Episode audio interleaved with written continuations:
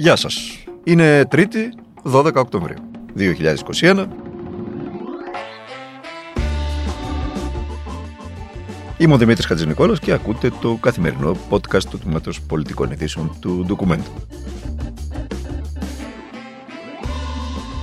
Από χθες, από χθες το βράδυ, το απογευματάκι, η είδηση μας έρχεται από τα πολιτικά γραφεία και την πρόταση του ΣΥΡΙΖΑ της αξιωματικής αντιπολίτευσης για τη σύσταση εξεταστικής επιτροπής στη Βουλή για τη χειραγώγηση της κοινή γνώμης από την κυβέρνηση Μητσοτάκη. Το θέμα της ενημέρωσης, το θέμα της δημοσιογραφίας, το θέμα των καναλιών, το θέμα των εκπομπών, το θέμα των δημοσκοπήσεων, ένα σύστημα είναι όλα αυτά. Ε, εγώ τουλάχιστον έχω αντιληφθεί ότι τα τελευταία χρόνια είναι ένα θέμα που αξιολογεί πολύ ψηλά η πλειοψηφία του κόσμου. Επίσης, έχω αντιληφθεί ότι ο κόσμος, πολύ, πάρα πολλοί κόσμοι, η μεγάλη πλειοψηφία του κόσμου, θεωρεί ότι στη χώρα υπάρχει σοβαρότατο πρόβλημα με την ενημέρωση. Θεωρεί ότι δεν ενημερώνεται ορθά, θεωρεί ότι πάσες φύσεως συμφέροντα οικονομικά και πολιτικά εμπλέκονται και επηρεάζουν σε πάρα πολύ μεγάλο βαθμό την ενημέρωση, η οποία φτάνει στο σπίτι του μέσω της τηλεόρασης κυρίως και σε αυτή τη συζήτηση, παρότι είναι πολύ ψηλά στην ατζέντα του κόσμου ως πρόβλημα, την έχουμε κρύψει, όπως και πολλά πολλά άλλα, κάτω από το χαλί.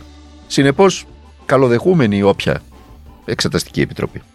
Η πρόταση αυτή του ΣΥΡΙΖΑ πατάει πάνω στην αλλαγή του νόμου επί κυβερνήσεως, επί ημερών του, επί δικών του ημερών, όταν ήταν στην κυβέρνηση, ε, η οποία αλλαγή δίνει τη δυνατότητα, έδινε τη δυνατότητα στην εκάστοτε αντιπολίτευση να προκαλεί μια εξεταστική με την ψήφο των 120 παρόντων βουλευτών, δηλαδή με τα δύο πέμπτα ε, της Βουλής. Χθες, όλα τα κόμματα της αντιπολίτευσης, με τον ένα ή τον άλλον τρόπο, δήλωσαν ότι θα ψηφίσουν την πρόταση. Ενώ και είναι δημοκρατία, τελικά, ε, θα διευρύνει την πρόταση για εξεταστική από το 2015. Συνεπώς, θα την ψηφίσει και εκείνη, συνεπώς η εξεταστική θα πραγματοποιηθεί. Ε, θα μου πείτε τώρα, ε, θα επιφέρει κάτι; Όχι. Προφανώς την πλειοψηφία την έχει ε, η κυβέρνηση, η εκάστοτε κυβέρνηση. Δεν θα επιφέρει απολύτως τίποτα. Θα γίνει μια συζήτηση. Την οποία θα, την, θα εκφυλιστεί σε λίγες ημέρες και πλέον θα συνεδριάζουν μόνο οι βουλευτές ε, που θα μετέχουν στην Επιτροπή και κανείς άλλος δεν θα ενδιαφέρεται και δεν θα ασχολείται. Ωστόσο, σας ξαναλέω ότι ακόμα και η συζήτηση, ακόμα και η λίγη σκόνη που σηκώθηκε, προσφέρει. Κάτι προσφέρει. Ξέρετε γιατί κάτι προσφέρει; Διότι πίσω από τα κανάλια, τις εφημερίδες, τα sites, τις εταιρείες δημοσκοπήσεων, τις εταιρείες μετρήσεων, τις διαφημιστικές, τα γραφεία των ισχυρών του χρήματος, υπάρχει ένα μεγάλο σύστημα. Ένα ολόκληρο σύστημα. Και σε αυτό το σύστημα δεν θα βρεις μέσα, για παράδειγμα, τον ΣΥΡΙΖΑ. Αναφέρομαι στο ΣΥΡΙΖΑ γιατί είναι το μεγάλο κόμμα της αντιπολίτευσης, είναι εξωματική αντιπολίτευση. Δεν ήταν ποτέ εκλεκτός του. Εκλεκτός αυτού του συστήματος ο ΣΥΡΙΖΑ. Ποτέ δεν ήταν εκλεκτός. Παρότι ε, το 2015 έγινε κυβέρνηση. Και παρότι ξανακέρδισε εκλογές το Σεπτέμβριο του 2015. Μαζί με το δημοψήφισμα. Αν ξεπεράσει κανείς την αμηχανία του συστήματος, το πρώτο τρίμηνο διακυβέρνησης της χώρας από το ΣΥΡΙΖΑ, δηλαδή τον Ιανουάριο, Φεβράριο και περίπου τον Μάρτιο και σχεδόν όχι όλο ε, του 2015, αν ξεπεράσει την αμηχανία που φάνηκε τότε στα πρωτοσέλιδα των εφημερίδων, δεν ήξερε το σύστημα τι να κάνει, αν θα έπρεπε ε, να στηρίξει μερικώς την τότε κυβέρνηση, τη νέα κυβέρνηση που ερχόταν από το πουθενά, ή θα έπρεπε ε, να μην τη στηρίξει και να γυρίσει πίσω σε εκείνο το συστημικό μπλοκ του πάλε ποτέ Πασό και της Νέας Δημοκρατίας που είχε χρεοκοπήσει τη χώρα και που ε, είχε υπογράψει δύο μνημόνια και ένα σωρό εφαρμοστικούς νόμους και είχε οδηγήσει τη χώρα σε αυτό το οικονομικό χάος.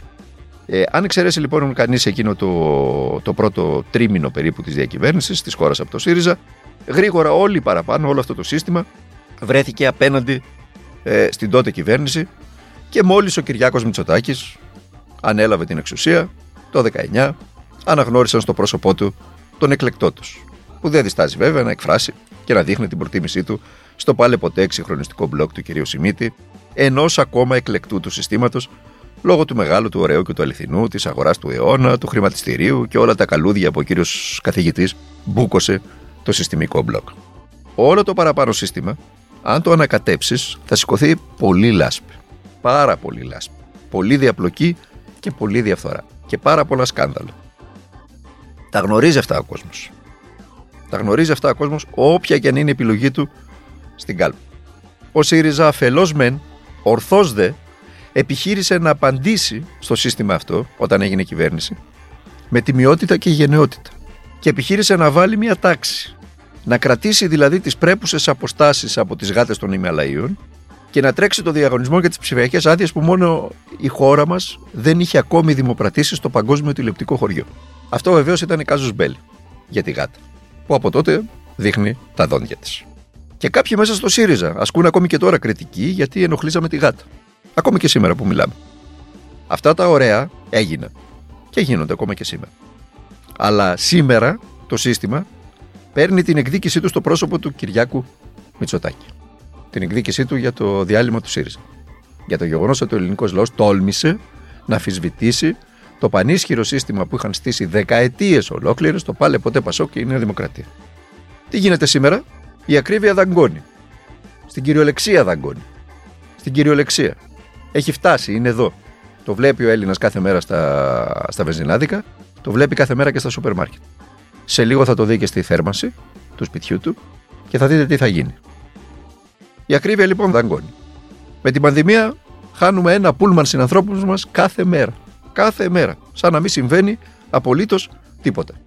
Η εμβολιαστική εκστρατεία πήγε κατά διαόλου. Στην κυριολεξία πήγε κατά διαόλου. Αφήστε τώρα όσα λένε και όσα γράφονται. Στη Βόρειο Ελλάδα σχεδόν το 50% έχει εμβολιαστεί. Τα σχολεία άνοιξαν χωρίς καμία πρόβλεψη και εμείς ζούμε στον αστερισμό του Κυριάκου Μωυσή με δημοσκοπικά ποσοστά εμβέρ χότζα. Κάτι συμβαίνει στο δημοσκοπικό χωριό, το ξέρουμε όλοι και αυτό το γνωρίζει και ο τελευταίος πολίτης. Οπότε, όσο πίσω και να πάει η Νέα Δημοκρατία και ο Κυριάκος Μητσοτάκης τη διερεύνηση της εξεταστικής, της συγκεκριμένης εξεταστικής για τη χειραγώγηση της κοινή γνώμης και των σχέσεων της εφημερίδας και των media με την εκάστοτε εξουσία, όσο πίσω και να το πάει, όσο και να θέλει και να επαναφέρει τη θεωρία του μπαμπούλα, ντοκουμέντο και όλο αυτό το. τη θεωρία που έχουν βγάλει ε, για να πείσουν ότι και η εφημερίδα και το ντοκουμέντο είναι προϊόν διαπλοκής και χρημάτων και του κυρίου Καλαγρίτσα και όλα αυτά τα οποία λένε για να, για να, για να φτάσουν σε ένα μόνο πράγμα στο ότι όλοι οι ίδιοι είμαστε. Ε, θα το πιει το πικρό ποτήρι ο κ. Μητσοτάκης. Δεν είμαστε όλοι οι ίδιοι. Είναι προφανές ότι δεν είμαστε όλοι οι ίδιοι. Α σηκώσει ό,τι, όποια πέτρα θέλει πάνω στον πλανήτη. Δεν θα βρει κανένα ντοκουμέντο από κάτω και κανέναν από τους ανθρώπους του ντοκουμέντο δεν θα βρει από κάτω. Συνεπώς, ελεύθερα. Χαλαρά και ελεύθερα. Να σας πω και μια είδηση που δεν θα την ακούσετε για να περάσουμε σε ένα άλλο θέμα. Στο προσχέδιο του προπολογισμού που κατέθεσε η κυβέρνηση, η ακρίβεια είναι πανταχού παρούσα. Μόνο από το ΦΠΑ το Υπουργείο Οικονομικών αναμένει, κρατηθείτε, επιπλέον έσοδα σε σχέση με το 2021 1,6 δις ευρώ και άλλα 600 εκατομμύρια από τους ειδικούς φόρους. Δηλαδή περιμένει επιπλέον έσοδα πάνω από 2 δισεκατομμύρια μόνο από το ΦΠΑ. Ξέρετε γιατί γελάω; Θα μου πει κάποιος, μα θα έρθει η ανάπτυξη. Γι' αυτό θα, θα, θα ανέβει και τα, τα επιπλέον έσοδα. Ναι. Και εδώ γελάμε πικρά. Έτσι, για την ανάπτυξη που έρχεται. Πώς θα προκύψουν αυτά τα έσοδα, Όταν η αύξηση, για παράδειγμα, στον κατώτατο μισθό είναι της τάξης του 2%. Πώς θα προκύψουν αυτά τα έσοδα, Θα σας πω εγώ πώς θα προκύψουν. Από την αύξηση των τιμών θα προκύψουν. Με το ΦΠΑ στο 24% καταλαβαίνετε τι εισπράττεις. Όταν πας και γεμίζεις το ρεζερβάρ, για παράδειγμα, μιας μηχανής με 18 ευρώ και μέσα σε 10 μέρες το γεμίζεις με 23 ευρώ, αυτό αυτομάτως με ΦΠΑ, αυτός που υπάρχει αυτή τη στιγμή στα καύσιμα, αντιλαμβάνεστε πως αυξάνονται και τα έσοδα από το ΦΠΑ. Και γι' αυτό η κυβέρνηση εκτιμά, προσδοκά, ότι θα αυξηθούν 2 δισεκατομμύρια. 2 δισεκατομμύρια ευρώ θα πάρουν από φόρους οριζόντια από όλη την κοινωνία. Μόνο από φόρους. Λοιπόν, για να τελειώσει αυτό το παραμύθι με τον uh, Μωυσή, με τα ποσοστά του Εμβέρ Χότζα, το αίτημα θα έπρεπε να είναι πάνδημο αυτή τη στιγμή. Δεν είναι πλάκα. Μείωση του ειδικού φόρου κατανάλωσης στα κάψιμα εδώ και τώρα, από χθες. Οι καταναλωτές το βιώνουν ήδη στις τσέπες τους. Ξέρετε τι σημαίνει ειδικός φόρος κατανάλωσης στα καύσιμα; Να σας πω κάτι πάρα πολύ απλό. Αριθμούς που δεν αμφισβητούνται από κανέναν. Μιλάμε για ένα φόρο που το 2010, κρατηθείτε τώρα, το 2010 ήταν στα 21 ευρώ. Το 2010. Στη χρεοκοπία της χώρας πριν έρθουν στο κεφάλι μας τα τρία μνημόνια και τα χίλια κοντισιονάλιτες, τα προαπαιτούμενα αυτά. Ήτανε 21 ευρώ το 2010. Η κυβέρνηση τον πήγε στα 60, η επόμενη κυβέρνηση τον πήγε στα 60. Η επόμενη κυβέρνηση τον πήγε στα 260, κρατηθείτε μέσα στα μνημόνια, στα 260 και η αμέσως επόμενη τον πήγε στα 280. Δηλαδή μιλάμε για 280 ευρώ φόρο στα 1000 λίτρα. Και σε αυτόν τον φόρο, το 200 ευρώ, τον ειδικό φόρο κατανάλωσης, στα 1000 λίτρα, πέφτει πάνω και ο ΦΠΑ. Ακούστε, πριν χρεοκοπήσουμε την χρονιά της χρεοκοπίας 60-21 ευρώ. 11 χρόνια μετά, με τα τρία μνημόνια, με την πτώση των μισθών. με τα flexibility και τα flexicurity στην, ε, στην αγορά εργασίας, με τη μείωση των συντάξεων, με την κατάργηση των δώρων στους συνταξιούχους και στους δημόσιους υπαλλήλους, ο ειδικός φόρος κατανάλωσης από τα 21 ευρώ έφτασε στα 280. Κρατηθείτε για να δείτε γιατί κοροϊδία μιλάμε. Και όταν σας είπα στο προηγούμενο podcast, νομίζω στο χθεσινό ή στο προχθεσινό, ότι οι γείτονές μας οι Τούρκοι πληρώνουν 70 ευρώ το λίτρο στην βενζίνη, και όχι 70 που πληρώνουμε εμείς εδώ, και οι γείτονές μας στη Βόρεια Μακεδονία, πανάθεμά του που δεν τους αρέσει και το όνομα, ε, τον πληρώνουν 65. Αντιλαμβάνεστε τι σημαίνει ειδικός φόρος κατανάλωσης στα καύσιμα. Λοιπόν, ακούστε στοιχεία από το 2019, πάλι με τους αριθμούς. Προ-πανδημία δηλαδή και ανόδου των διεθνών τιμών. Ακούστε στοιχεία προ-πανδημία το 2019. Ο, η αμόλυβη με βενζίνη, ο μέσος όρος ήταν 1,54. Ο φόρος ήταν 1,01 από το 1,54. Δηλαδή, στο ποσοστό, ο φόρος στη βενζίνη το 19, όχι τώρα, το 19, ήταν 65 και 35% ο φόρος που πληρώναμε. Στο παπί για να πάμε στη δουλειά μας. Πετρέλαιο κίνησης. 1,385. Ο φόρος 0,69.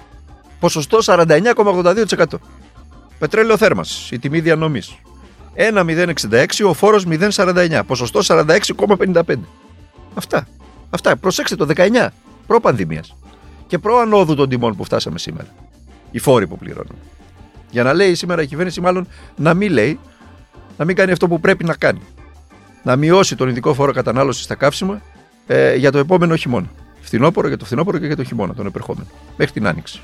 Και να βάλει και ένα πλαφόν, αν θέλει, για να μην μας πει ότι είμαστε και υπερβολικοί, ένα πλαφόν που θα ε, είναι στο όριο της κατώτερης τιμής ε, εντός της Ευρωπαϊκής Ένωσης. Είπα ένα παράδειγμα εγώ προχθές, που συζητού, ξαναλέγαμε, συζητούσαμε για το θέμα.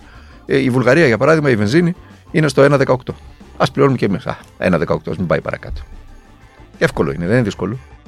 Λοιπόν, στην πανδημία, για να κλείσουμε. Η ανησυχία στην Βόρεια Ελλάδα παραμένει εντονότατη. Ο ρυθμός εμβολιασμού συνεχίζει να είναι πάρα μα πάρα πολύ χαμηλός. Σύμφωνα με τα στοιχεία, το 60% των πολιτών σε πολλές από τις περιφερειακές ενότητες της περιοχής της της ε, Μακεδονίας δεν έχει κάνει καν το εμβόλιο. Ενώ στην περιφέρεια της Θεσσαλονίκης εμβολιασμένοι ίσα που ξεπερνούν το 50%. Θα θυμάστε τι μας έλεγαν πριν από 3-4 μήνες. Πρωθυπουργός και ε, τότε Υπουργός της Υγείας, ο κ. Κικίλιας, και οι εμπλεκόμενοι, ο κ. Αρκουμανέας από τον ΕΟΔΗ, για την πιο πετυχημένη εμβολιαστική εκστρατεία σε όλη την, ε, την Ευρώπη. Θυμάστε τα πρωτοσέλιδα των εφημερίδων που μιλούσαν για την πιο επιτυχημένη εκστρατεία εμβολιασμού. Σε τρει-τέσσερι μήνες κατέρευσε. Σαν χάρτινος πύργος η επιτυχημένη εκστρατεία. Ούτε το 50% δεν έχει εμβολιαστεί στην, ε, στη Βόρεια Ελλάδα. Θέλετε και κάτι τώρα για τους ε, ανεβολίαστους. Ακούστε, τους αριθμούς πάλι. Τους αριθμούς. Στα νοσοκομεία της Μακεδονίας και της Τράκης νοσηλεύονται σχεδόν οι 4 στους 10 ασθενείς. Με COVID-19 βέβαια, εννοείται. Σύμφωνα με τα στοιχεία που δημοσιεύει σήμερα η τέταρτη υγειονομική περιφέρεια, συνολικά 53 είναι οι ανεβολίαστοι ασθενείς που νοσηλεύονται διασωληνωμένοι 86,9 στις ΜΕΘ της Βορείου Ελλάδος. Στις 14, στα 14 νοσοκομεία της Βορείου Ελλάδος. 86,9 το ποσοστό των uh, ανεμβολίαστων. Ενώ μόνο 8 είναι εμβολιασμένοι. Μόνο 8. Αυτά. Δεν νομίζω ότι χρειάζεται να πούμε κάτι άλλο. Να κλείσουμε. Σήμερα ήταν όποιοι μας ακούτε από την Αθήνα. Ξέρετε πάρα πολύ καλά τι τραβάτε τα, ε, από το, με, με, μετά που γυρίσατε, γυρίσαμε όλοι μας από τις διακοπές και ειδικά τώρα που έχουν αρχίσει και οι βροχές με την κίνηση στους δρόμους. Ε, έχετε αντιληφθεί όλοι τι συμβαίνει ακριβώς στους δρόμους. Έτσι. Και την ίδια ώρα ε, ακόμη κάποιοι μιλάμε και λόγω πανδημίας για την ενίσχυση των μέσων μαζικής μεταφοράς. Έτσι. Είπαμε ότι αυτή, να μην πω τη λέξη, μας θα επέμβει το εσουρού που κοιμάται, η καθημερινότητα τρώει όλες τις κυβερνήσεις δεν πά να έχεις ένα σωρό δημοσκόπους. Ένα σωρό. Ένα σωρό δημοσκόπους να έχεις, ένα σωρό γάτες των Ιμαλαίων. Η ρημάδα, η καθημερινότητα δεν παλεύεται με τίποτα. Ό,τι και να ακούει ο άλλος στο, στο ραδιόφωνο του το πρωί που θα σηκωθεί, στην τηλεόρασή του το βράδυ, θα σηκωθεί, θα μπει στο αυτοκίνητό του, θα πάει, πάει στη δουλειά του, θα του βγει η ψυχή πραγματικά μέχρι να πάει, δεν θα ξέρει να παρκάρει, θα του τελειώσουν τα λεφτά στις 20 του μηνός, δεν θα έχει να βγει να πιει μια μπύρα με τους φίλους του, θα πάει να βάλει βενζίνη και από αντί 18 ευρώ στο ρεζερβουάρ από το παπί θα πληρώσει 23 και θα χάσει το φως του. Και όλες αυτές τις ομορφιές που βιώνουμε όλοι καθημερινά, για να μην πω για τα υπόλοιπα. Φως, νερά, τηλέφωνα, φροντιστήρια και όλα αυτά που κανοναρχούν τις ζωές μας. Συνεπώς, να σοβαρευτούμε. Τουλάχιστον αυτό. Εμείς θα ξαναπούμε μαζί αύριο Τετάρτη. Μέχρι τότε να περνάτε να είστε καλά, να προσέχετε τους εαυτούς σας, να προσέχετε και τους οικείους σας. Δεν μας χαρίζεται τίποτα σε αυτή τη ζωή και για τα, όλα τα πράγματα χρειάζεται αγώνας.